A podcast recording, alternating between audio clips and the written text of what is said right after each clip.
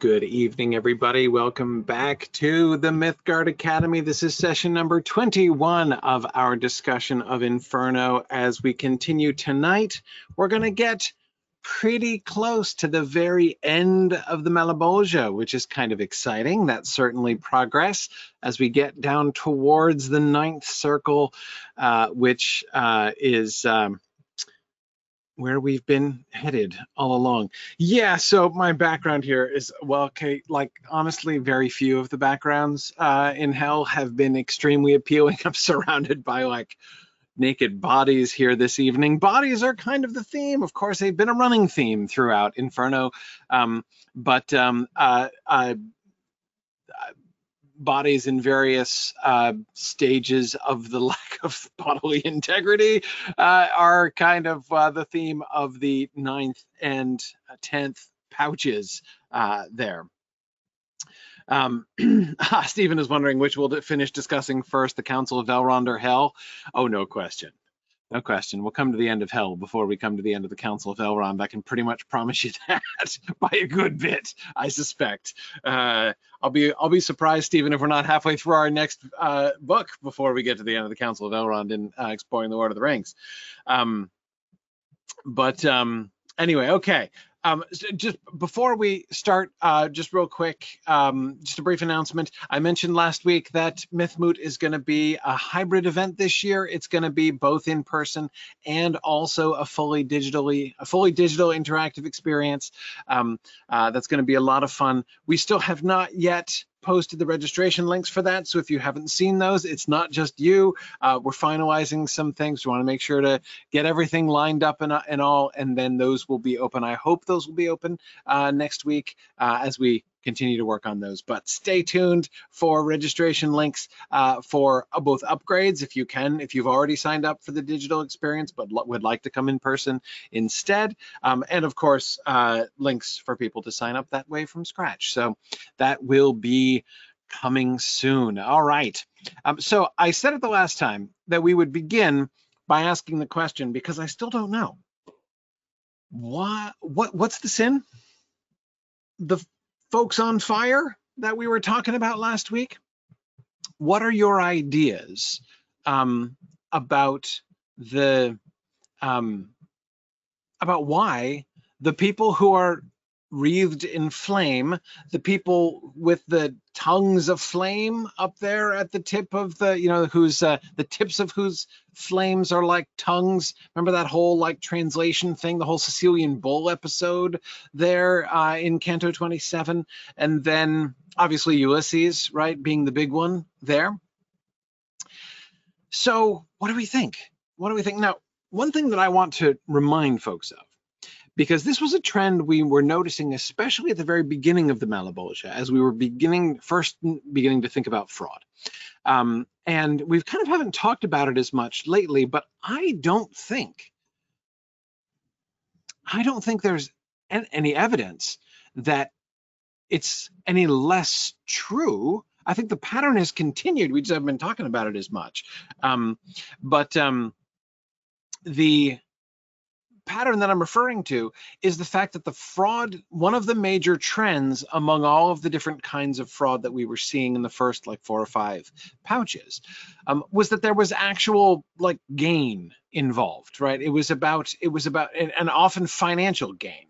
Um, so fraud being, so not just like I'm deceiving somebody, you know, for like some random like specifically there was usually money changing hands. Um, uh, this was th these were ways not necessarily just thievery um, but um, uh, either facilitating or directly involved in getting money out of folks. Um, and that was um, that was that was an interesting thing. And i think it remains true I think it remains true. I don't want to, I don't bring that in because I'm saying like we need to take that as a rule and apply that as a rule. Um, I mean, if it doesn't continue to fit, it doesn't continue to fit. But um, uh, yeah, yeah. Um, interesting. Okay, so Bruce is suggesting that it's definitely counseling people to commit fraud themselves. Okay, so it's not directly defrauding someone else, Bruce, is your argument, um, but that it is urging or convincing other people to commit fraud. Um, Ulysses, of course, is one of the the biggest. Now we saw the second guy, the Italian dude, right? The guy who is so relieved that uh, fortunately nobody but would be able to bring this tale back to the surface. Um, that guy was a was a counselor, right? And he was the one who was um, compelled by the Pope, right? Who uh, who had lived a bad life and had become a friar in order to save his soul right? Uh, you know, so he was living his latter years in repentance uh, for his misspent life. Uh, but then, like, he was like, you know, drawn out of retirement by the Pope, who had promised to absolve him of his sins in advance, but that didn't pan out. And um, yeah, yeah. Um, yeah. Um, yeah. Now it's interesting because on the one hand, the fraud, if there was anyone who was defrauded in that last um, incident, it would seem to be, or at least the um, the sinner himself, through the medium of the tongue of flame, right, like the Sicilian bull, um, he seemed to suggest or imply that he was the victim there, right? The Pope totally defrauded him. The Pope was all like, I absolve you in advance. So he was like, so I did it because like I was absolved in advance. Like, what could happen? Um, you know, and I was kind of making fun of him throughout at how much, uh, how little responsibility he was taking for his choices and his own actions. Um, but, you know, uh, nevertheless, again, he did not defraud the Pope in that he gave him what he asked for, right? I mean, he asked for sound advice and he gave him sound advice. Now, sound advice to achieve a bad end, and perhaps, again, Bruce, as you were suggesting, conspiring at fraud there, right? As Bruce is saying, he his counsel to the Pope was promise much but not deliver. Um, so yes, like somebody was being swindled there right? It wasn't the Pope. Um, that is the Italian dude wasn't whose name I've forgotten uh, is not was not doing the, the, swindling, right? But he was advising uh, on the swindling, and the same could be said um, of Ulysses. Um, that Ulysses uh, also the the big fraud, right, is the Trojan horse, right? The Trojan horse as act of fraud, um, which um, is the way that it is was described like that was that was that was clear that fraud was being associated or that the the the element of fraud um the element that element of deception the fraudulent gift um as uh uh you know the the the, the act of fraud there. Um now there was also the business about the palladia right um, the theft of the palladium. And in particular, that one weighs really strongly with me because of the Diomedes connection, right? Because of the way that Ulysses and Diomedes are connected there in death and the sort of joint exploit uh, that they took part in was the theft of the Palladium. So um, that, uh, and it's one of the few things, um, it's one of the few elements for which, like, in which Ulysses was directly involved you know, I mean, he was um he was a famous counselor, right? I mean, he was uh that's why he was recruited by the Greeks. I mean, yes, he's a great warrior too, but um but primarily he's the wily counselor. Um and so Ulysses thought up a lot of plans but was rarely the one uh, in the Greek army who was executing them, except for the theft of the Palladium. Um, but yeah, Tony, sinful counselors, yes, Yes, but so I think it's. I mean, it's it is an interesting theory, Bruce, and it's better than anything I had, um, theory wise. Um, because the, the thing that I would emphasize, uh, Bruce, which I'm sure you would too, is the emphasis in the case of both of them on talk, right, on speech. Um, the way that the tongues of flame themselves emphasize the speech, uh, the way that we get this like displaced speech from, especially from the Italian counselor, right? Um, uh, that um, that seems it seems crucial, right? It seems and, and not and not only just that it was the instrument of torture, right? That it was the instrument of um, uh, you know how they were being punished, um, but that it was also the vicarious voice the way that it was like the mediator, the flame was the mediator between speaker and hearer, was really drawing attention to words um, and the what, like the disconnect between the people and their words, right? Especially again, especially with the Italian counselor and all that stuff. Um, uh, and you're right. Arthur, they were also, in fact, uh, liars whose pants were verily on fire. Um, uh, perfectly true. Um, yeah, and so, but I'm not sure, Arthur, that I'd say that they were exactly seducing people into sin, because again, like the Pope, right? I mean, come on right? Like the, the, when the Pope comes to this counselor, if anybody's doing the seducing, I mean, again, like we get this guy's really partial and lame, uh, you know, sort of self uh, exculpating version of the story, um, which was pretty transparent there from the beginning. That is the transparency of his trying to shovel off blame onto the Pope and uh, to make himself out to be innocent but nevertheless, it's certainly clear that it wasn't him, you know, leading the Pope into temptation there at that point. Um, so, um, uh, so yeah, I, it, I, I like the idea. I like the idea of the um, the counselors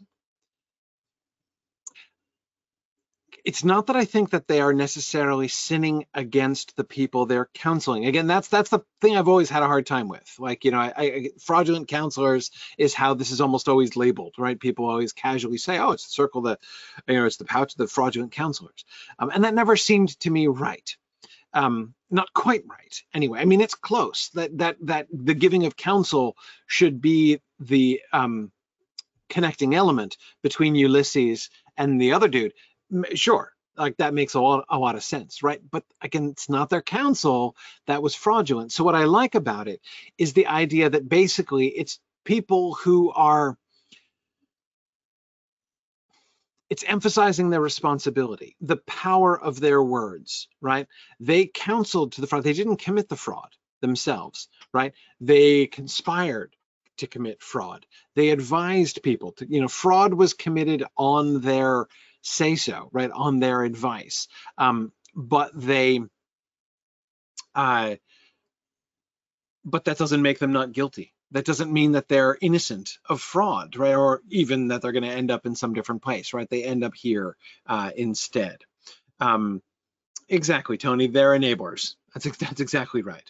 Um, yeah, evil counselors rather than fraudulent counselors. Yes, I mean, I think evil counselors is more uh, accurate, though not very specific, though. Um, um, yes, professional fraud advisors for hire. Exactly. Need some fraud perpetrated? come, come to us. That's exactly it. That's exactly it. Um, yeah, yeah. Um, now, the last thing that I would um, uh, yeah. Oh, Serena, that's really, really good. It's a really good point. Serena um, says uh, Guido. Thank you. I keep, keep forgetting the Italian dude's name. I can stop calling him Italian dude. Uh, Serena was pointing out that um, uh, the emphasis on words, she says, makes a little more sense out of the whole strange bit about Virgil saying goodbye to, uh, to Ulysses off stage and then Guido quoting what he said, right? So we still get Virgil's words to Ulysses, but not directly right? Um, and as, as, she says, it's about you know speech, more speech, no speech, reported speech, right? Again, that kind of distancing between um, uh, the speaker and the words, right? But of course, it's Virgil there, right? So we get Virgil's words at a distance, which is interesting, right? In fact, we're getting Virgil's words at the greatest distance because Guido, who quotes Virgil his words, including the quote of Virgil, are distanced from him, right, and mediated through the flame. Um, so that's kind of interesting. Um, yeah, now Dvorak says if they advised fraud, where are the people who took their advice? You know, have we been told that? Um, well, I mean, the Pope is, we know where the Pope is, uh, or we see where he's going. Um, and that's uh, back with the Simonists, right? Because that uh, that one kind of trumps this one um, as far as the significance of the crime is concerned. Um, but um, uh, but anyway, yeah. Um, we saw sorry, what I'm thinking about right now is I'm scanning back in my mind and trying to remember other Trojan War heroes, other Greeks specifically. Um, that is, other folks who perpetrated the fraud, uh, Dvorak of the, um, you know, the Trojan horse. And the only one I can remember offhand is Achilles. Um, he was with the Lustful, but he wasn't involved in the, with the Trojan horse anyway. He was already dead by then. So, um, uh, so I, you know that he that wouldn't be relevant but um yeah yeah um right marilyn is saying sinful use of words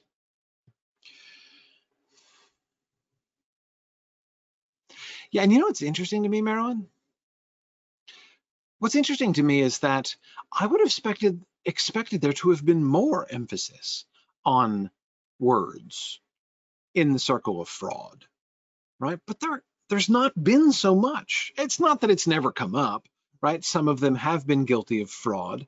Uh, I mean, okay, they've all been guilty of fraud. Some of them have been guilty of fraud by words, but not all that many. It's, it's, it's not, I mean, like we've seen things like, you know, pimping and seducing and divination and taking bribes and um, you know, stuff like that, you know, uh, simony, right?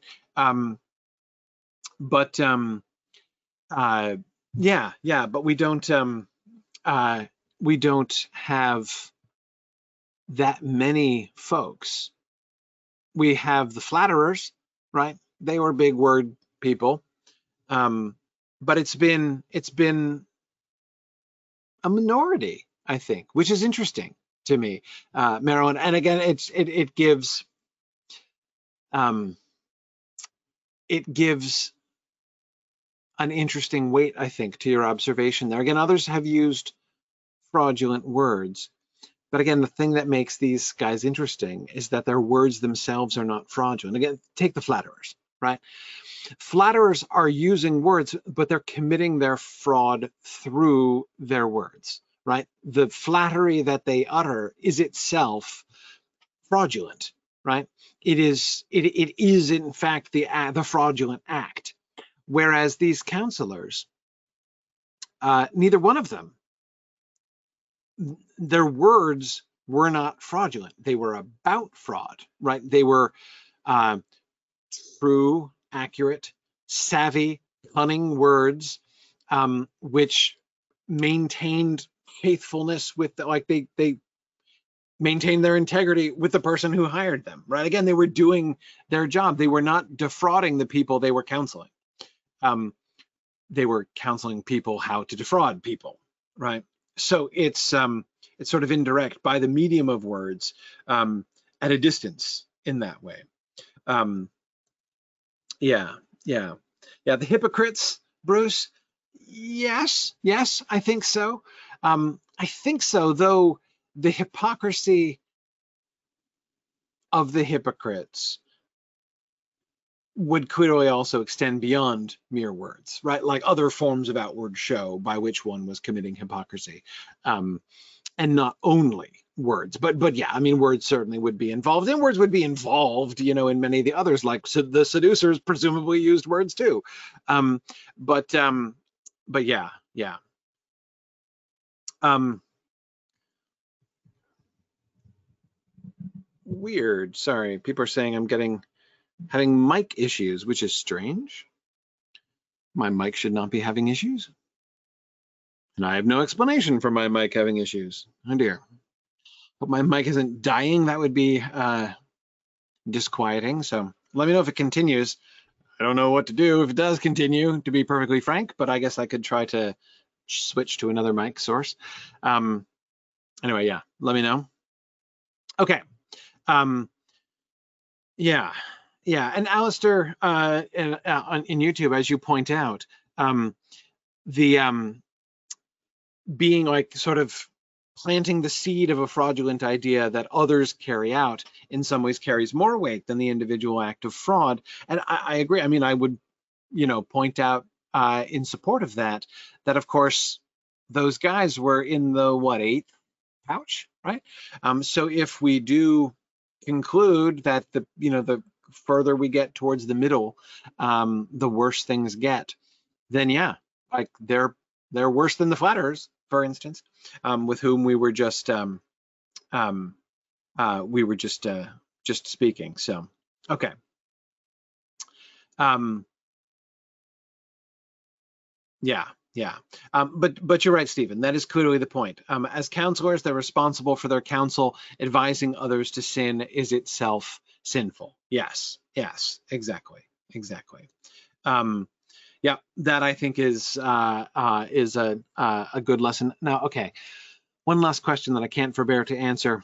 It's a dangerous question because I have no idea the answer myself. But I, then again, I'm not usually afraid of those questions, especially not in this discussion. So, why do we get the long story about Ulysses' trip uh, by sea, going out beyond the Pillars of Hercules, going down with the ship when he comes to the isle with the high mountain, which is going to turn out to be Mount Purgatory, but looks a lot like Taniquetil if you squint. Um, what do we make of that? Now, I'm not saying that I necessarily think that Ulysses, that that incident has to be like the sin for which Ulysses is down there. It seems to me entirely possible, at least possible, um, if not definite, but at least possible, that he, um, you know, we get at the beginning what his sin was, right? What he did to, you know, get down there, um, you know, which was because we're told about the Trojan horse and the, you know, both the Trojan horse and the Palladium are mentioned very early on. Um, so we get those at the beginning, and then we just get this other story. Because remember, Virgil asks him not what he did to get down into hell, but how he died specifically. Please, you know, uh, Virgil elicits that story. Tell us the story of how you died.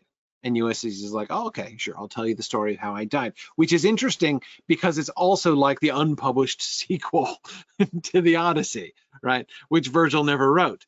Um, uh, so that's kind of interesting uh, in that um, uh, in that way. Um, so, so, right, uh, Bruce, maybe he's doing uh, research for his Virgil, he's doing doing research for the sequel. I don't know, um, but um, but yeah, I mean, Serena, I agree. I mean, the kind of relevance that it has about uh, relevance that it has to Dante and the potential hubris of his art in his journey yeah, I mean, it's hard to avoid that, I think. Um, um, there's much in what Ulysses does, which is kind of Dantean, right? Um, uh, going beyond mortal limits, uh, transgressing. I mean, he literally is going to end up in the place which is next on Dante's itinerary, right? Um, namely Mount Purgatory, right? That that that place which Ulysses attempted to go transgre- in transgression, right, out of hubris and arrogance. Um, Dante is, um,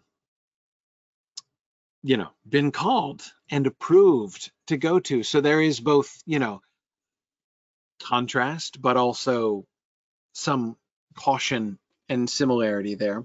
Um, uh, Yes, you know, Sarah says, I assume it isn't just because Dante wanted to add his two cents to the Homeric epics, right? Well, which, which remember, he doesn't know themselves, but um, uh, do I think it's impossible that he just wanted to add his two cents, uh, you know, to this sort of epic tradition around Ulysses? No, I don't think that's impossible at all. Um, um, I mean, in you know, in fact, Sarah, I mean, if we think back, right, we just had the um, remember the take that uh, uh, um, Lucan, right? Take that Ovid uh, um, poetic one-upsmanship thing back with the snakes. Is he one-upping Homer here? Does he think he's one-upping Homer?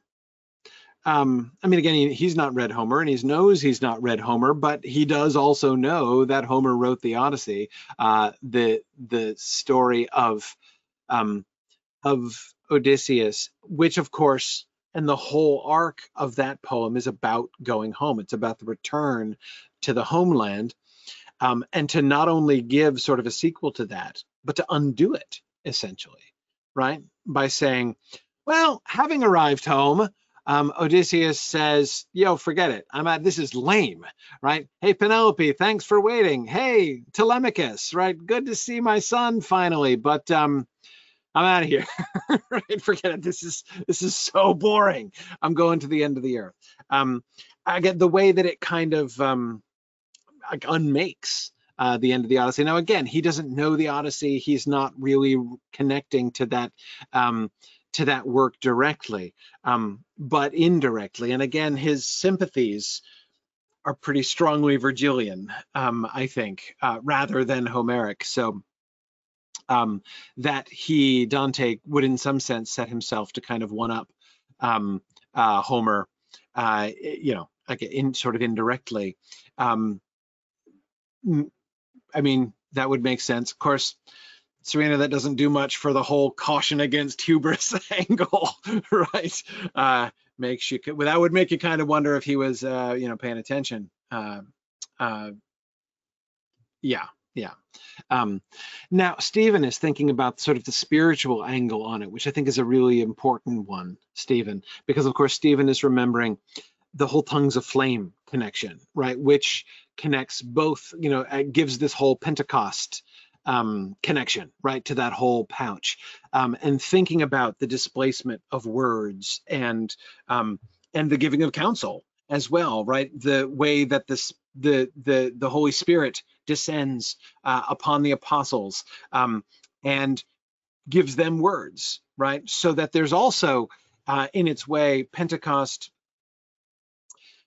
The story of Pentecost itself also is about a certain kind of distance between um, words and between like the words the the words and the speakers right? The speakers at pentecost are saying words that they don't understand. They they don't know what they are saying because they don't speak the languages in which they are speaking. Many of their hearers do but they don't speak the language so that there again there's a there's a distance between the speaker and the words uh, in the case of, Pen of Pentecost. Now it's different, right? It's sort of twisted and it's turned into torment. Again, remember the Sicilian bull uh, as we discussed that. Um, but um, uh, but anyway, so uh, Stephen was talking about. Um, we also get, of course, Ulysses drawing near to salvation the wrong way, right? Like he's trying to invade the undying lands and seize eternal life for himself or something like that. Who would do that, right?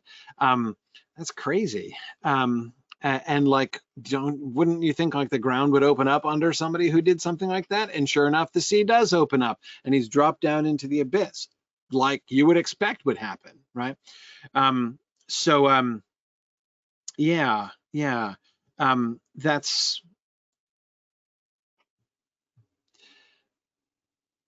Yeah, yeah, that's strange. Um, so yes, so I'm trying to kind of correlate the two, or the three, the many different points that we're sort of making here.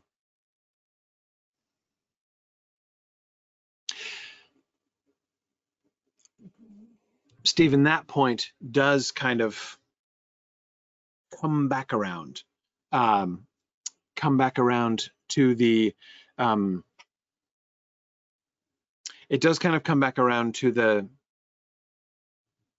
the journey Um, and what am I trying to say? Dante's hubris is what I'm get, coming back around to, right? That Dante, his journey is licensed, right? And it's not just the tour of the afterlife that he's being given. Remember that on the personal and individual level, this is also Dante's own journey to salvation. Um, in the end, the poem will, spoiler, the poem will end with Dante seeing God face to face. Um, that is the whole poem, right? At the end of Paradiso, that's what's going to happen. Um, so there is this salvation arc for Dante's character um, throughout this whole poem as well. So this is one of the things that I'm kind of reminded of um, when um, when we when we think about the um, Dante's character, um, the kind of sketchy things. I'm thinking back in particular to the number, the, the several recent, and they seem to be almost increasing really, references to fame, right? Like fame in the world is what matters. And Dante, he's now going around, like th there were a couple people who said, ah, you who are in the world, you can tell me this, or, um, uh, you know, occasionally this would be kind of held out as like I shall return to the overworld and I shall tell everybody the truth about you. Um, Dante's throwing around that promise like candy uh, down here in the Malebolge, and even when he doesn't, it's being emphasized ironically as it was with Guido in the in the previous uh, in the previous canto. Um, yeah, yeah, um, yeah. So it's just an interesting thing to remember, right? Um, Dante might be screwed up, right? Dante might be screwing up, right? I mean, he he he. We may be seeing him sin, um, and I think that's one of the things that might well be that might, he might be dramatizing, essentially, um, his own. Because remember, he has a his a great deal of spiritual progress himself yet to make. Um, uh, he's not even gotten to the point that Ulysses almost got to, right? Um, okay, but I have an idea. Let's move on to our first slide. okay, next circle.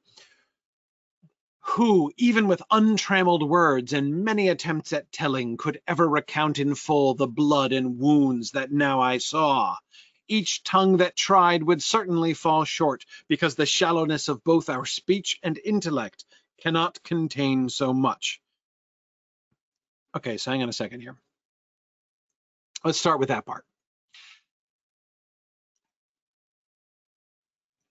Words, again, right? Uh, speech, except now it's the inadequacy of speech. And he talks about, on the one hand, this is a testimony to the quantity of gore and wounds that he is going to be you know describing and you know that he saw right um if you took many attempts at telling and your words were totally untrammeled right? You could go on and on as long as you wanted. Um who even under those circumstances could recount in full the blood and wounds that now I saw? Um but I'm particularly interested by each tongue that tried would certainly fall short because of the shallowness of both our speech and intellect cannot contain so much. Um, so each tongue that tried, this is like what, a couple dozen lines after that description of the tongue of flame uh, on Guido's fire, right? Uh, so I have um, um, I have um, um, sort of suspicion here, right? Um, that Dante is, you know, to see Dante now talking about um, the shallowness of our speech, speech and intellect, right? Um, speech and intellect. Tarlonio, I agree. This is one of the not to be read while eating circles. Yes, uh, this one. Um, as uh, this one gets a little bit gruesome. but um, you can't say he doesn't warn you. You can't say he doesn't warn you. Okay. Um, sorry, sorry, I'm pausing for a second because I, I'm I can't help but think to kind of correlating the um, the shallowness of speech and intellect here, right? The failure of tongues because of the shallowness of speech and intellect, and the um, uh, the distance, the separation of speech from intellect uh, in the previous canto. Um, I'm not quite sure what to do with that. Anyway, okay, how about move on? Were you to reassemble all the men who once, within Apulia's fateful land, had mourned their blood, shed at the Trojans' hands, as well as those who fell in the long war where massive wounds of rings were massive mounds of rings were battle spoils, even as Livy writes, who does not err. And then he goes on to talk about a bunch of other like descriptions of wars. And then were one to show his limb pierced through and and show his limb pierced through and one his limb hacked off, that would not match the hideousness of the ninth abyss. Um, I didn't need to quote all of the, I, I, wasn't necessarily interested in looking at all of the catalogs of different wars and, and uh, warring cities that he was talking about. Um, but I did want to get to the end of the sentence, right? Which is if we reassembled all of the mutilated corpses from all of the war poetry you know that that both classical and modern right?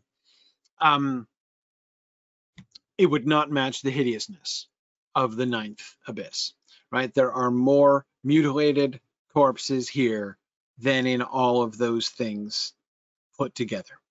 Um uh, Arthur is suspecting perhaps the people are down here because of uh, they're guilty of the sin of believing that Livy does not err. Probably not. Um, yeah, yeah. Um, yes, the ineffability of violence, Serena. Exactly, exactly. Um, yeah, Serena, I would say both that his emphasis is on the inadequacy of words and the overwhelming horror of the violence, but I agree with you. It may well be uh, the second, right? But but see against that sentence, right? Um, that sentence doesn't say anything about the magnitude of the subject. It only speaks of the inadequacy of the medium, right? The intellect and speech. But anyway, um, okay, so the immediate context that we're given at the beginning is military, right? Is it's martial, and it's not only military, because um, it's not only wars that he is pointing to. It's literary accounts of wars that he's alluding to, um, which is particularly interesting. In other words, again, what one of the things that he's doing is kind of putting what he's doing here in the context of, you know, is this what like Livy eat your heart out, right? Like, so, you know, he was already um, uh, one-upping Ovid and maybe Homer, and now he's one-upping um, Livy also, right?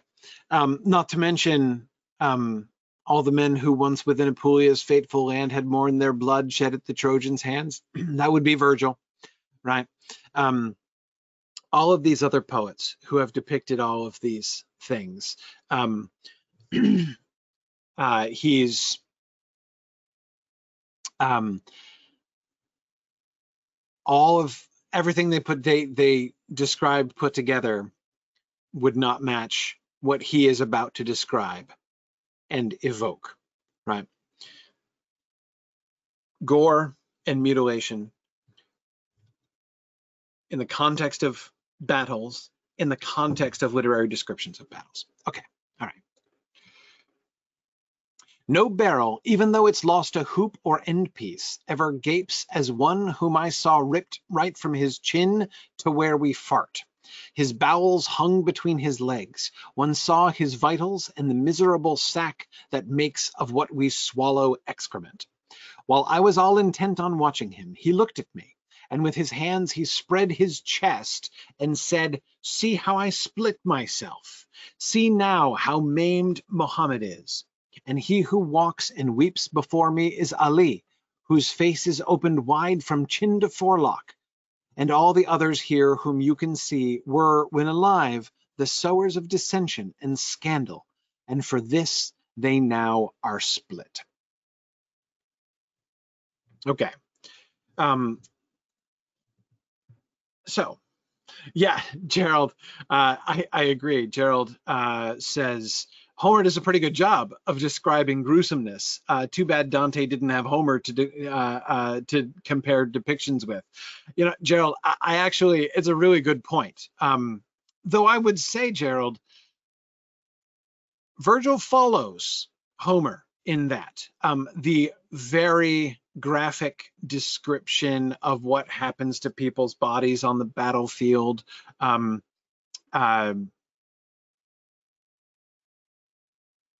I was going to cite some examples, but I suspect this canto is probably bad enough for some of you. Uh, so he, I mean, it's, so it's not like he does not have that kind of genre to work with, right? But again, that's one of the reasons, Gerald, why I emphasize the literary depiction of battles angle here, um, because that does seem to me to be one of the, like, again, he is kind of taking aim at uh, classical precedents, right? And taking his place among them.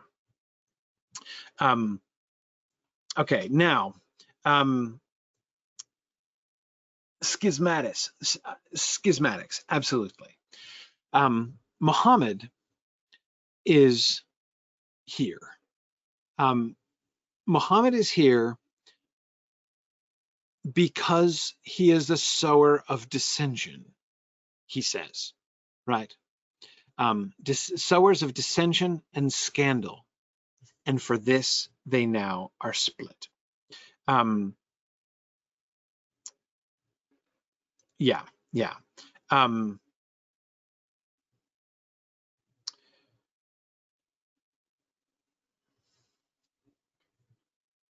okay. Um,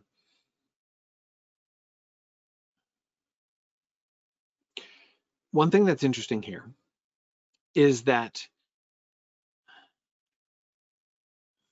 one thing that's interesting here is that the connection between the punishment and the sin is a lot clearer than we've seen in some time, right? In fact, it's hard to remember any clearer than this since, well, arguably the diviners, uh, but the flatterers for sure.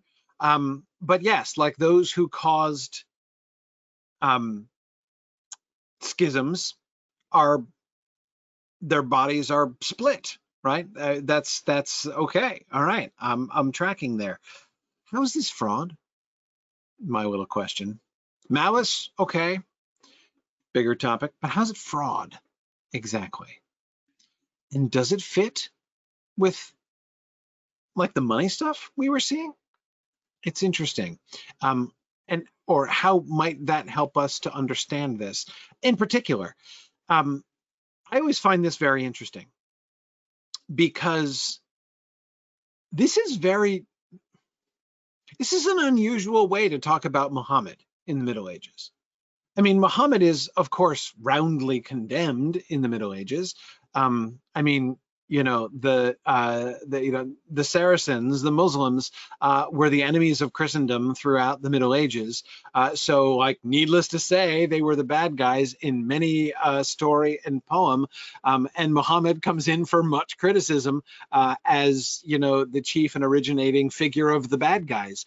Um, so it, there's nothing strange about finding him in Dante's hell, of course. Um, but this is a little bit more unusual. Um, as a schismatic, I mean, there are a bunch of places where Muhammad is depicted in Christian medieval poems as an idolater, which in an, an Islamic context is kind of ridiculous, right? And sort of emphasizes how little uh, you know, the poet seems to have known or cared about the actual tenets of Islam. Um, but but again, like that kind of thing, like uh, it, it's um, you know, to have if they had if Dante had put him among the blasphemers, I wouldn't have batted an eye, right? Um, had he put him among the heretics, would have seemed perfectly sensible. Um, even if he had put him in the like circle seven, like uh, well, blasphemers are in circle seven too, but in the violent against others, even that, right? Uh, because remember, it was not only um, it was not only uh, the like people who actually perpetrated acts of violence against the persons of other people, but also political, like uh, you know, in like uh, you know, invaders and usurpers were also there too. Um, so I get you know, character if if uh, Dante had chosen to characterize Muhammad primarily as some kind of like you know bandit chieftain who committed violence against other people and nations, that wouldn't have shocked me. Um, and I'm saying this, I'm not saying this absolutely shocks me, but it's a little surprising. I, am always a little bit surprised um, by this. Um, Bruce, for exactly that reason, Bruce is asking, did they see Islam as a heresy of Christianity? Well, I mean, no, that's what I mean. Like they, that's not how they talked about it most of the time. Again, like it's more often to be put into the category of like pagan religions, essentially. Um, and if anything, the kind like uh, Old Testament language, right, about like Philistines and Canaanites and stuff gets borrowed um, uh, in you know some Christian uh, poems about the Crusades uh, or you know like Crusade era Charlemagne stuff. Um, even I'm thinking of things like the Song of Roland and stuff. Um, so that's um, that's not That's why I would have uh, been less surprised to see him in almost any one of those other um, of those other things. Um, so yeah, Stephen, I wonder. Um, I wonder if this suggests that. Uh, so Stephen asked, does this suggest that Dante believed that Muhammad knew his teachings were false? Right, that he was committing fraud, essentially. Um,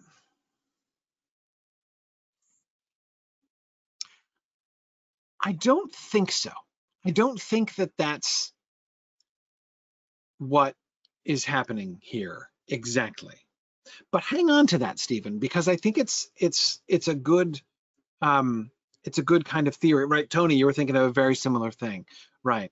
Um, yeah, yeah. Um, and Stephen, you're right. I believe that Saladin ended up in limbo. Yeah, yeah. Um, so it's not just a like categorical anti-Muslim thing going on here.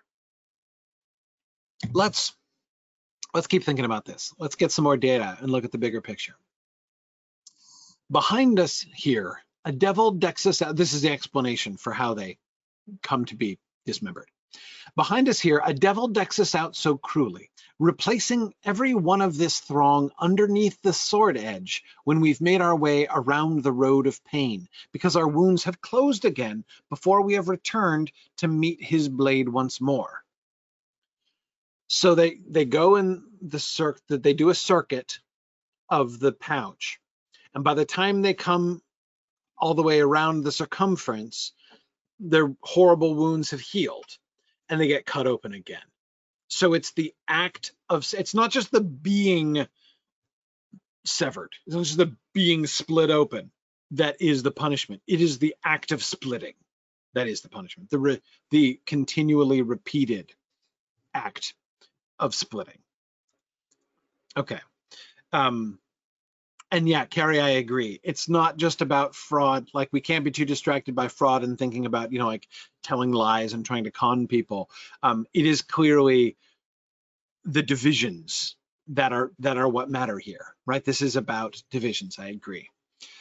But who are you who dawdle on this ridge, perhaps to slow your going to the verdict that was pronounced on your self-accusations? Death has not reached him yet, my master answered, nor is it guilt that summons him to torment, but that he may gain full experience. I, who am dead, must guide him here below, to circle after circle, throughout hell. This is as true as that I speak to you. Wait, what? This is as true as that I speak to you. the thing I just said is as true as the thing that I am just saying? Is it just me or is that what that line means? This is as true. I must guide him.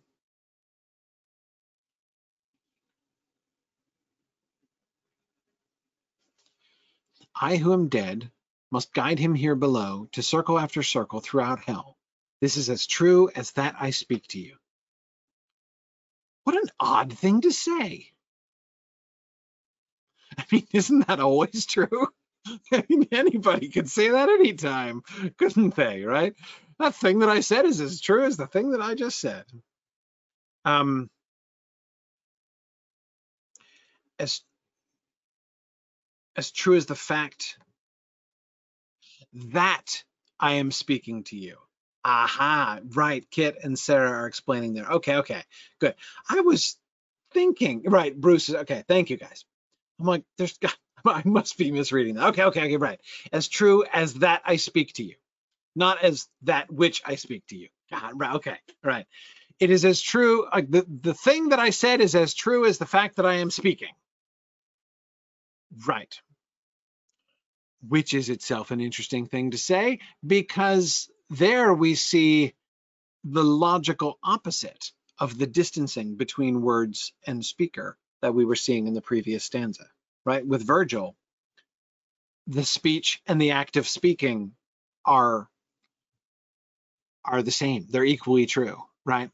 Um, what I say is as true as the fact that I am speaking. Um, there's this like different kind of identity of truth between the two of them. Yeah. Um, interesting. But anyway, okay. Um, so we've got them. They're wondering about. So everybody, like the, all of the damned stop in their tracks and stare at Dante. Stare at him. Now he's gotten some attention before, but again, doesn't it sound like Virgil is having to explain this rather a lot here in the Malebolge? Um, again, about you know Dante's body and the fact that he's still alive, and the the the, the you know the tour that Virgil is leading him on. Um, it is not guilt that summons him to torment. No, no, no. Dante is not a damned sinner finding his place. And um, you know what I can't help but wonder? Remember the number of times throughout the Malebolge, we've seen it with the snake people, we've seen it with the um, uh, the diviners, we've seen we've seen it bunches of places where Dante seems to identify, where Dante seems to connect himself, like the places where his own posture imitates their posture. Um, um, there's been a bunch of um, sort of there, but for the grace of God go I right? Or maybe this is where I'm going to be headed eventually um, about the eighth circle for Dante. Um, and it makes me wonder if that's part of what we're seeing going on here, right? That um, uh, that all the so so many times the people that see him, right, the damn souls that are seeing him are like, oh, are you coming to join? Oh, oh, oh, no, no, you're not. Okay, sorry. You just kind of looked like somebody who was coming to join us, right? Uh, sorry, my mistake, right? Um, that seems to, um, that seems to be continuing to happen. Um, and Devore, it is interesting that nobody, neither Virgil nor Dante, corrected the guy Guido in the fire who thought that Dante was dead, who assumed that Dante was dead uh, right, and could not possibly take his words back uh, uh, back into the world. Um, yeah, yeah. Devora, which has the the result of connecting the words to the person, right? Um, what he did, the sin that he committed, doesn't he suggest that he kind of got away with it? Right? Nobody knows that he had done it and so that's why he's glad that the nobody hearing him could possibly spill the beans back in the world, right? Um, and yet Dante, of course, being alive uh, and being the poet, is going to be able to make that connection. So he's going to close the gap, the close the distance between the speaker and his words, right? And in that sense, undo like one of the layers of fraud, in a sense, right? Sorry, or just, just what you made me think of there. Um, yeah, yeah, Stephen says, I got away with it is an odd thing to think when one is literally in hell. Agreed. I absolutely agree. Which to me emphasizes the weirdness of all of this, like your legacy on earth thing, as if your fame on earth matters.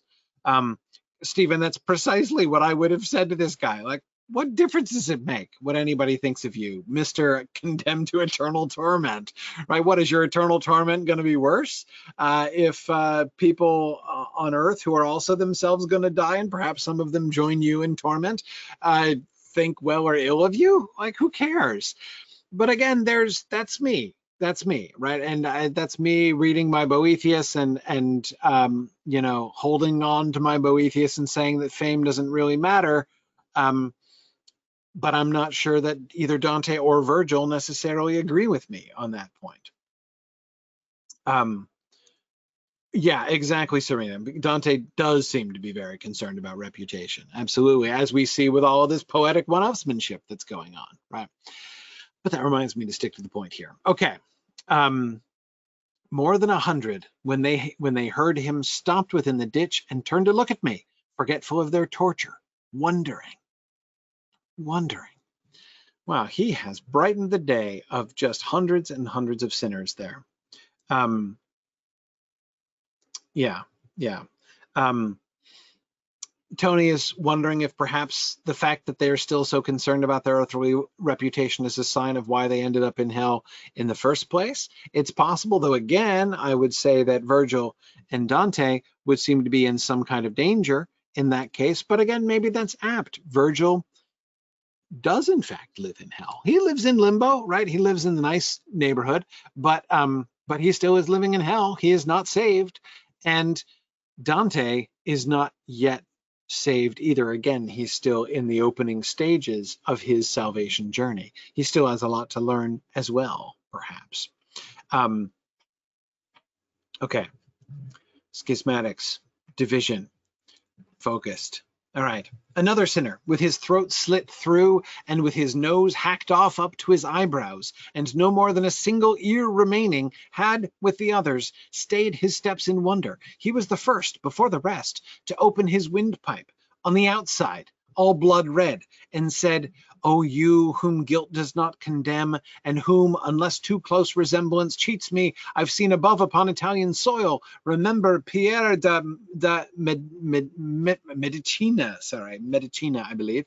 If you ever see again the gentle plain that from Vercelli slopes to Marcabo. Okay. Um, one of the things that's interesting here is the variety of the mutilations. Now, we shouldn't be shocked to see variety, as we've seen lots of variety, whether it be um, like the variety of um, the people interacting in various and disquieting ways with snakes, or whether um, uh, you know there were other kinds of varieties that we've seen. Um, but what I'm looking at here is I'm, I'm, I'm, I'm, I'm again collecting data for the overall pattern, right? How do we understand the sin of this circle, which again seems simple on the on the surface, right? Being a schismatic, and of course I'm wanting still to loop that back to Muhammad, and also um, thinking about what this has to do with fraud, exactly, um, and how we understand that. Um, this guy so Muhammad was, well, unseamed from the chaps down past the nave, uh, we were told, uh, to twist a Shakespeare quote. Um, um, but um, this guy's face is half slashed off. Um, I'm not, am I, is he talking through his windpipe? Is he actually speaking out of because his throat is slit, right? and he opens his windpipe on the outside. I, I think he is. I think he's actually talking through the slit wound in his throat. Um, which would be challenging, right? Uh, challenging to articulate that way. Uh, talk about distance between the words and the tongue. We're just gonna cutting out the middleman entirely and doing words without the tongue. Um, uh, but okay, but okay. Um, uh, the idea though that his words are emerging from like th this so i mean he's uh, his face is almost cut in half right? He's got his he's cut through the face and his ear is one ear is removed um and he's slit across the throat. So his his face is bisected and his throat is cut um and it's through the wound that he's speaking. Um,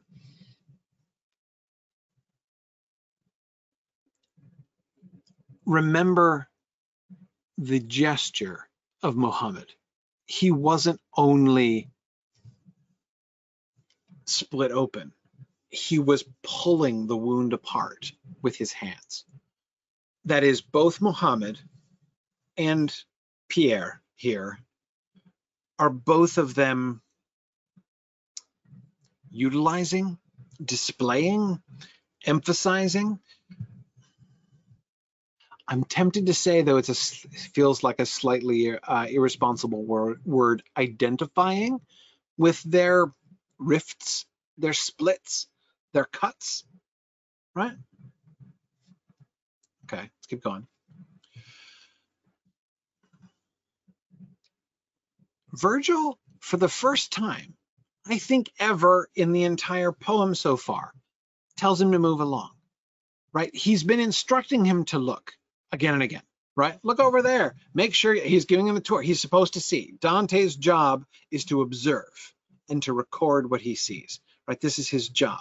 This is the first time that Dante is rebuked, now gently rebuked by Virgil for looking too much right he's he's staring down and virgil's like come on come on let's, let's move it along here right? Stop looking so much. But I stayed there to watch that company and saw a thing that I should be afraid to tell with no more proof than my own self, except that I am reassured by conscience, that good companion, heartening a man beneath the breastplate of its purity not his purity, conscience's purity. So he has a pure conscience on this point, which is heartening him uh, so that he can tell this thing that he knows that he saw, but like he can barely believe it himself. I surely saw, and it still seems I see, a trunk without a head that walked just like the others in that melancholy herd. It carried by the hair its severed head, which swayed within its hand just like a lantern. And that head looked at us and said, Ah me, out of itself, it made itself a lamp. And they were two in one and one in two. How can that, how that can be? He knows who so decrees. Um,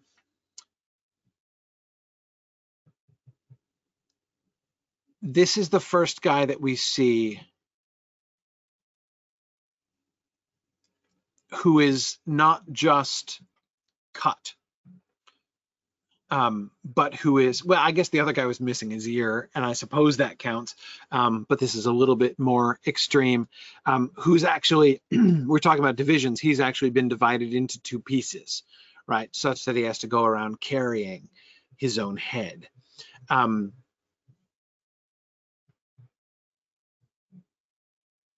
I don't know what to make of it, but I think there has to be something here if I were wanting to write a paper, what I would do is I would look at all of the examples of the times in the Inferno when Dante has either A, expressed his own incredulity about what he was about to explain, or B, professed concern about the probable or almost certain incredulity of his audience.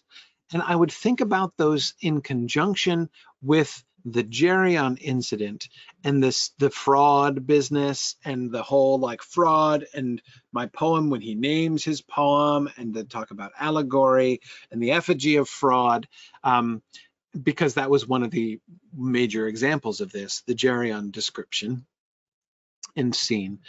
And I would think about the and I would begin to think about what kind of patterns are there here because this is something that again I feel like we're seeing more frequently here in the lower parts of hell. His repeated recourse to this kind of motif that not only are you not likely to believe um, what he is describing, but he himself can barely believe what he is describing. Um, and how does this fit in with things like fraud and allegory? Um, and again, it's are, do we see in this a kind of anxiety in Dante, um, even a kind of connection? Again, this is where I come back to Geryon, right? Um, connection between fraud and his poem, right? That again, Dante feels himself in kind of perilous orbit of the circle of fraud here. Um, and that some of that uncertainty or anxiety is manifesting itself in these protestations. Theorizing on the fly here, but uh, that's certainly something I find interesting. Um, okay, more on headless lamp dude. When it was just below the bridge, it lifted its arm together with its head so that its words might be more near us. Words that said, again with the proximity of words, and this time the words are distant from the body, but not the head. So whereas we had the disjunction, the throat is cut, the, uh, the source of breath has been severed, and yet words still emerge. Right here, words are still emerging from the head, even when the head is entirely severed. Um, uh, yeah, yeah. Um, now I'm all off on a whole like proximity of the words to the speaker uh, uh, uh, kick here this evening. Anyway, sorry. Okay, what was it? Um, words that said, right.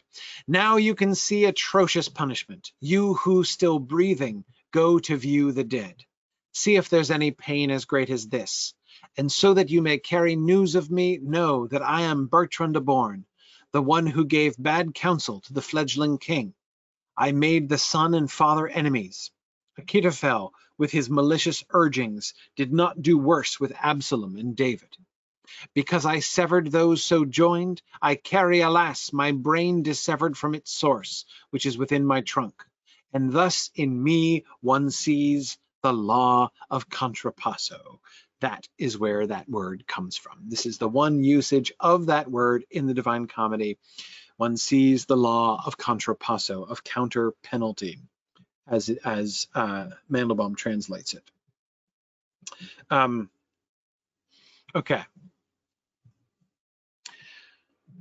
First, before we think about contrapasso, let's think about the sins of these folks. Muhammad, Pier, and uh, Pier, and um, Bertrand, Bertrand de Born. Who is it? Am I remembering correctly? He was a troubadour also, wasn't he? Troubadour poet? I think he was. Anyway, sorry. Um, uh, okay, so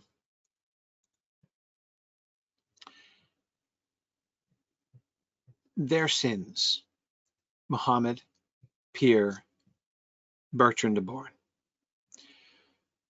What do the, what does this show? What conclusions can we draw about schism, right?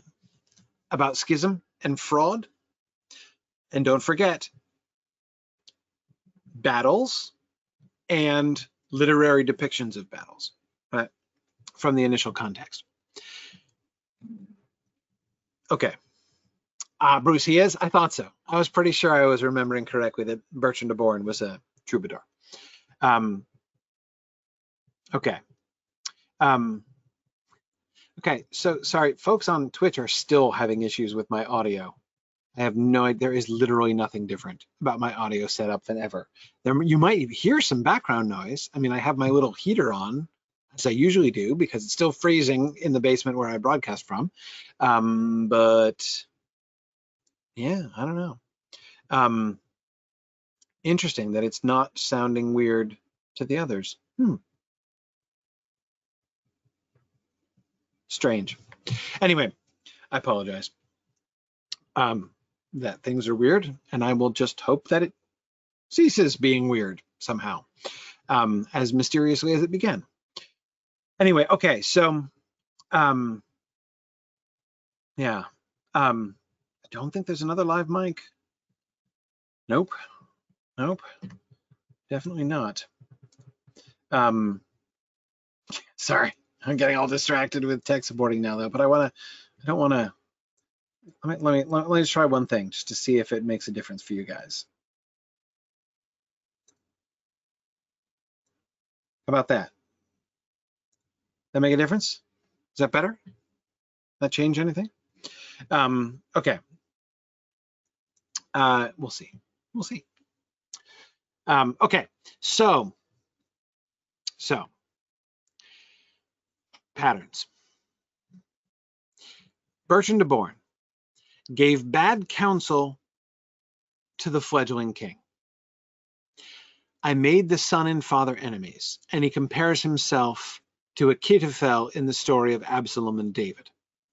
So with Absalom and, and David, and with the son and father being made enemies, giving bad counsel to the fledgling king, it is clear that it's it's not only schism. A heretic might be a schismatic in the sense that they're creating divisions within the church or something. But all of these seem to have in common creating, fomenting civil wars, essentially. Um, Muhammad being not only a religious, but also a military leader. And it's certainly true that Muhammad in his teachings, that one of the results was war, right? That came from that. And again, the interesting thing there is it suggests not the idea, if, if that's the if that's the trend, then it would not be that Muhammad is being condemned for separating from Christianity or that Islam is being characterized as a you know schismatic sect um, of Christianity, but rather creating divisions within his people, right? Like that is fomenting the civil wars that he participated in for the rest of his life. In fact, it would suggest that Muhammad's religious stature and his religious teachings would be something like irrelevant to what got him here. Um, and I wonder, you know, it's strange. Um, it's strange and curious. It would be weird to can you know condemn Muhammad to the Christian hell with no reference to like religion at all, right? That would be unusual uh, for sure. but it seems like, and again, so I, again, I come back to the military context, right? We were introduced to this by being asked to remember the descriptions of all the mutilated corpses and all the, you know, the uh, the literary accounts of all of the wars of the land of Italy, right? Um, from Trojan, you know, from the Trojan invasion up until modern times. Um, and then we're introduced to the schismatics in this way. Bertrand de Born is the one who seems clearest to me. Um, let me go back for just a quick second to uh, Pier here. Yeah. Um, no, he's not talking here about exactly what he did. Um, but this seems to be this seems to be um, this seems to be the trend. Um, David is wondering how clearly David would have understood the political situation of early Islam. Not very well, I wouldn't think. Um, I can't imagine what kind of historical resources he would have available to him um, about, you know, the sort of the political history of, you know, Arabia um, at that time. Um, so yeah, I, I I can't imagine he knows very much, which is again another reason why it seems to me so odd um, to characterize Muhammad chiefly, like first and foremost, what he's going to go down in, you know, history, Dante's history, because remember, this is the literary account describing corpses which trumps all of the other literary accounts which trump corpses, right? So again, by invoking, as I said, not only military scenes, but descriptions of military scenes, he is putting his poem in that context from the start. Um, to include Muhammad there as his sort of defining sin. Um, it's strange. So um, the um, the schismatics, there it's not a conceptual. These are not conceptual schisms that we're talking about. These are civil wars that we're talking about chiefly. Um, being the people who brought about wars. And this, I think, is what brings us back to the fraud context, the big pattern of fraud uh, that we have been seeing at least most of the time, I think, um, in um, in the Eighth Circle, and that is personal gain, right? Um, why did you lead civil war? Right? Um, what did your decision to foment a civil war say? What does it say about you? Well, what it says is you put your own cause, your own desires, your own motivations, your own politics above the integrity of the nation, right? It's more important. Um, uh, there is a sense in which they were sort of gaining by this, right? I made the son and father enemies, um, says Bertrand de Born. Um, I severed those so joined. Um, and so he carries his brain dissevered from its source, which is within my trunk. Um, it is unnatural. That's what Dante emphasizes about the headless Bertrand, right? It is unnatural for a body to be walking around and holding its head. And I think Sir Gawain would agree with him on that point. Um, uh, that it's unnatural for that to happen. Um, and it's that same kind of unnaturalness, which again, it's this is why the bodies are all mutilated, right? The bodies which are, uh, you know, the image of God, the the the the fully intact and integrated body is you know a sign of of, uh, of of of health and of again a connection to God Himself and God's design. Um, they are having their own body plans messed with, right? Because they messed with the body plan of the body politic. I think primarily the body politic. Um, um, and this would seem to answer the question about why, again, why is Muhammad here and not with the heretics? Because it's not for heresy. It's not um, schisms within the faith, within any faith, um, that seem to be primarily of issue here. Now, back to that last word, contrapasso, which I've confessed to being annoyed by, or at least annoyed by the way that it tends to get um, applied. Um, well, here we have an explicit reference to the law of contrapasso. So, since Bertrand de Born gives himself as an illustration, explicitly as an illustration of the law of contrapasso, what is the law of contrapasso? Then. Um, and what it is explicitly not, again, this is why I get annoyed, um, people talk about the law of contrapasso like it's a reversal, right? Like you've got the thing and then the thing is being like ironically reversed, like rebounding upon them and, and, and being reversed. That's not what we see, right? He is very much not saying like, you know, because I divided things in life, now I'm being forced to weld things together, right? That would be a reversal, right, of what he did, but that's not what's happening, right? That which I did is being done to me. That thing that I participated in is being perpetuated, is being uh, continu- perpetuated, literally repeated again and again as he goes around the circle. Um, it's being made literal in me, made visible and tangible in me. That seems to me what the law of contrapasso means um, uh, in this way. Um, yeah, Tony, like he's being forced to endure the wounds that the soldiers um, might have endured uh, in the wars that they caused. Yeah, yeah. Um, yeah, yeah. Um,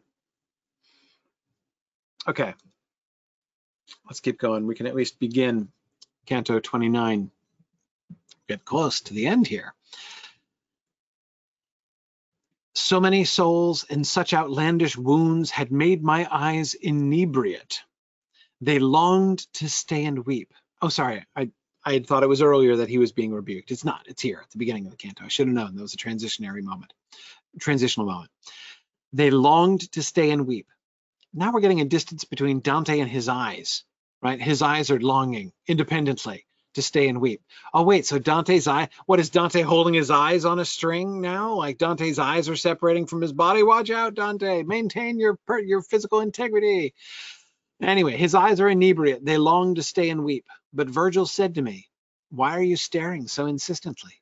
Why does your vision linger there, below, among the lost and mutilated shadows? You did not do so at the other moats. If you would count them all, consider. Twenty-two miles make up the circuit of the valley. The moon already is beneath our feet. The time allotted to us now is short, and there is more to see than you see here. Okay, so this is where Virgil moves him along. Um, I love Virgil's response, and I think that um, the engineers in the in the crowd will appreciate this as well, right? Uh, Virgil's response to is like, "Are you trying to count them all? Oh, just do the math, man. It's much easier, right? look, the, uh, the, the circumference of the circle is 22 miles. With that given piece of data, you can surely calculate for yourself how many souls there are in a jiffy, and then you want to stand there counting them all like an idiot, right? So let's do the math and let's move on. Seems to be Virgil's response, um, and um, I I find that really kind of funny. Um, funny, especially because Virgil doesn't seem to get it. I, I, can't help but feel like Virgil is missing the point here, right? Um, Dante is mesmerized by these guys, right? Um, his eyes are drunk. His eyes have been inebriate. They long to stay and weep. So again, this sort of, and once more, I see this sort of implicit connection between Dante and the sinners below, right? We've gotten, we've gotten, you know, the guy with his guts hanging out, split down the middle with his guts hanging out. We've gotten the guy with his severed face and the talking slit throat, and we've and we got the guy with the severed head, the talking severed head. Now we get Dante with his like detached eyes, right, floating around. Um, why? why is Dante's physical integrity, at least metaphorically, at least poetically, being violated here? Um, and my answer is, it does this uh, does this pouch also strike kind of close to home for Dante? Well, yeah, yeah. Dante take part in any civil wars? Mm, kind of, yeah, yeah. Um, did Dante foment any civil wars? Did he try? If you foment civil wars in your heart, it's just as bad as fomenting civil wars in right. I mean, that would be kind of like an application of the Sermon on the Mount, I think. Um, did Dante, when he was exiled by his political opponents, want his allies and people to rise up and overthrow the evil people who had cast him out unjustly from Florence? Bet he did. Bet he did. Bet he thought about that. Bet there are times when Dante thought civil war would be better than to suffer these injustices. Right? So that I may restore my position in society, so that I may recover my uh, stolen goods so that I may um, uh, restore my reputation.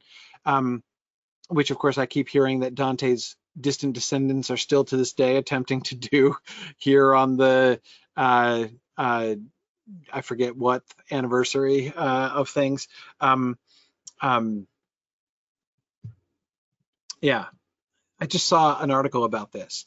One of Dante's descendants is suing in court to try to get them to repeal his banishment. That's great. That's that's that's excellent. Let's uh, by all means keep the law courses law courts occupied with things like that. But anyway, um, so yes, is Dante involved in some ways with that circle? Yeah, yeah, I think he is. But Virgil doesn't get it. Doesn't seem to get it at all. He's like, what are you counting them? They just calculated. It's fine. We got to hurry up. The moon's already beneath our feet, right? And here again, he's making reference to the time of day. Um, it's getting late. We have an appointment. We have a schedule. We have an itinerary we have to keep to. Mount Purgatory awaits. Let's keep moving. Um, Michael's thinking that 22 is a peculiar number. Does it mean something? Um, yeah, uh, of course it does.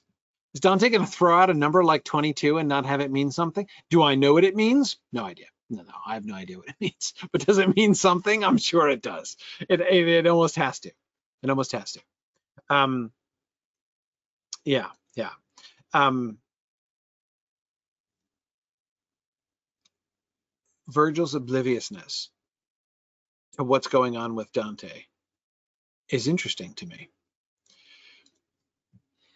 And so we talked until we found the first point of the ridge that, if there were more light, would show the other valley to the bottom. When we had climbed above the final cloister of Malebolge, so that it, its lay brothers were able to appear before our eyes, I felt the force of strange laments, like arrows whose shafts are barbed with pity, and at this I had to place my hands across my ears. Just like the sufferings that all the sick of Val di Chiana's hospitals, uh, Maremma's, Sardinia's, from July until September would muster if assembled in one ditch, so was it here, and such a stench rose up as usually comes from festering limbs. He is assaulted by the sound and by the smell from the last. It smells like gangrene, right? And it sounds like the suffering of all the sick. So just as in the last circle, we were gathering together all of the wounded and slaughtered on the battlefields of all of the literary depictions of all of the wars of Italy. So here we are gathering together all of the sick people from all of the hospitals of Italy and imagining the sound of all of their suffering combined together. Um,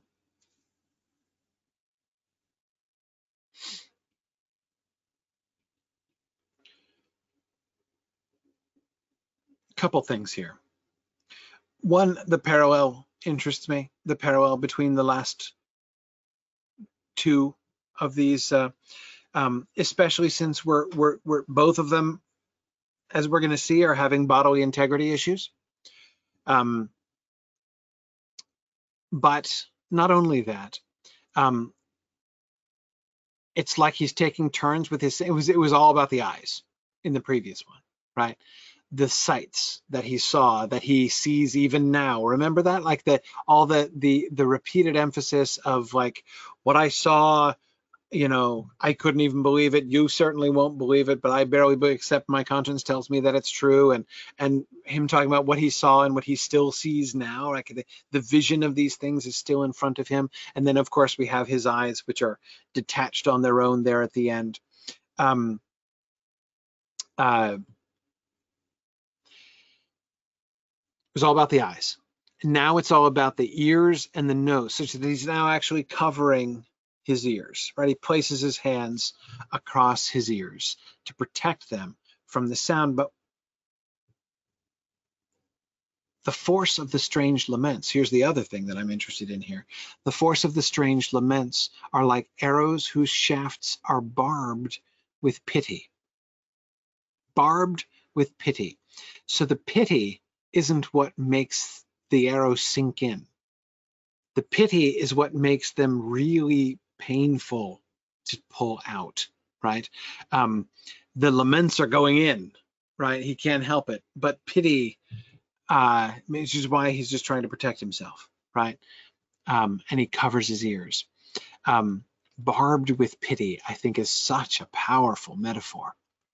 Um, and yes, I think, Tony, that he's, I think these are lepers hospitals. Yeah, yeah. Um, Gerald is wondering why July through September?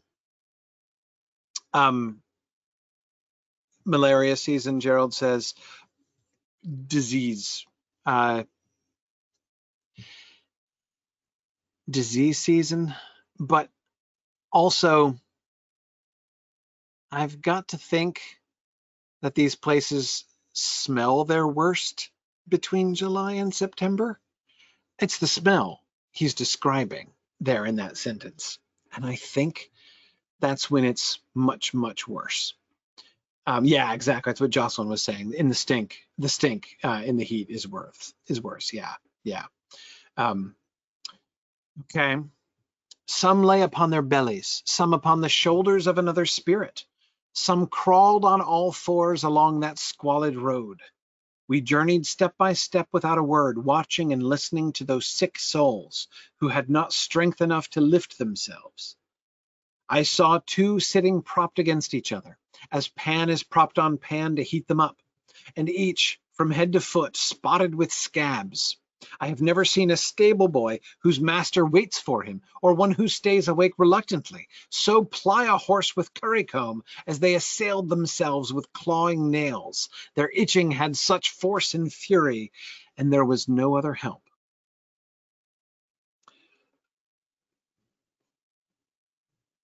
Um, yeah, this is seriously gross for my money, this is worse than the dismembered folks, but maybe that's just my personal tastes. Um, the stable boy metaphor. Oh my goodness. Um, I have never seen a stable boy. So we've got two stable boy circumstances. We've got one stable boy whose master is waiting for him. So he's rushing because he's being called for, and another stable boy who's rushing because he's lazy and he's reluctantly awake. He wants to go back to bed or he wants to get to bed sooner. And so he's hurrying up and doing a sloppy job, but like hustling as fast as he can uh, in brushing down the horses. So in either scenario, the stable boy is just brushing as fast and hard as he possibly can. Um, that's a simile for how they scratched themselves with their clawing nails. It, their itching had such force and fury as that. Because of the scabs. I didn't see the scabs and the itching coming at first, right? At first, it sounds like they're invalids, right? Like they're incapacitated with illness. Some lay on their belly, some on the shoulders of another spirit, some crawled on all fours. Um, they don't have the strength to lift themselves. They're propped up against each other, right? That's what we're seeing in the background here behind me, by the way. Um, but then we get the scabs, the scabs and the itching. So the only thing activating them. So we see this general lassitude on the one hand, and you know the weak, this weakness, the um, um, uh, the weakness, the crawling, and then we get the itching, right? The itching and the scratching. And so their nails kept scraping off the scabs, just as a knife scrapes off the scales of carp or of another fish with scales more large. Okay, thank you for that simile. That's even worse. Oh, you who use your nails to strip yourself. Stop it for crying out loud, the scabs. My guide began to say to one of them, and sometimes have to turn them into pincers.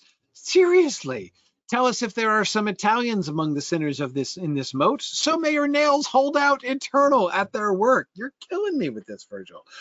We too, whom you see so disfigured here, we are Italians, said one in tears. But who are you who have inquired of us? My, my guide replied. From circle down to circle, together with this living man, I am one who descends. I mean to show him hell. Um, Tony says this is making me itch sympathetically. Me too. I am totally. I've been like forcing myself not to scratch myself, Tony, for like the last five minutes here. Absolutely absolutely. Um,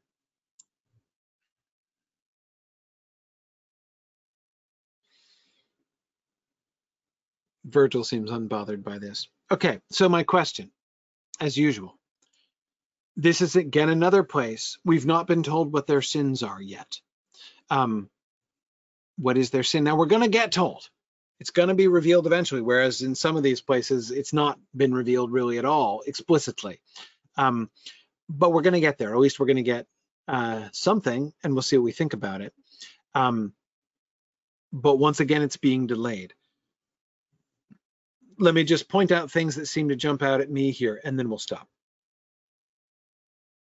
The scabs, all this emphasis on the scabs and the scraping of the scabs. It's like currying a horse. It's like scaling a fish. It's we've got the pinchers and the um and the claws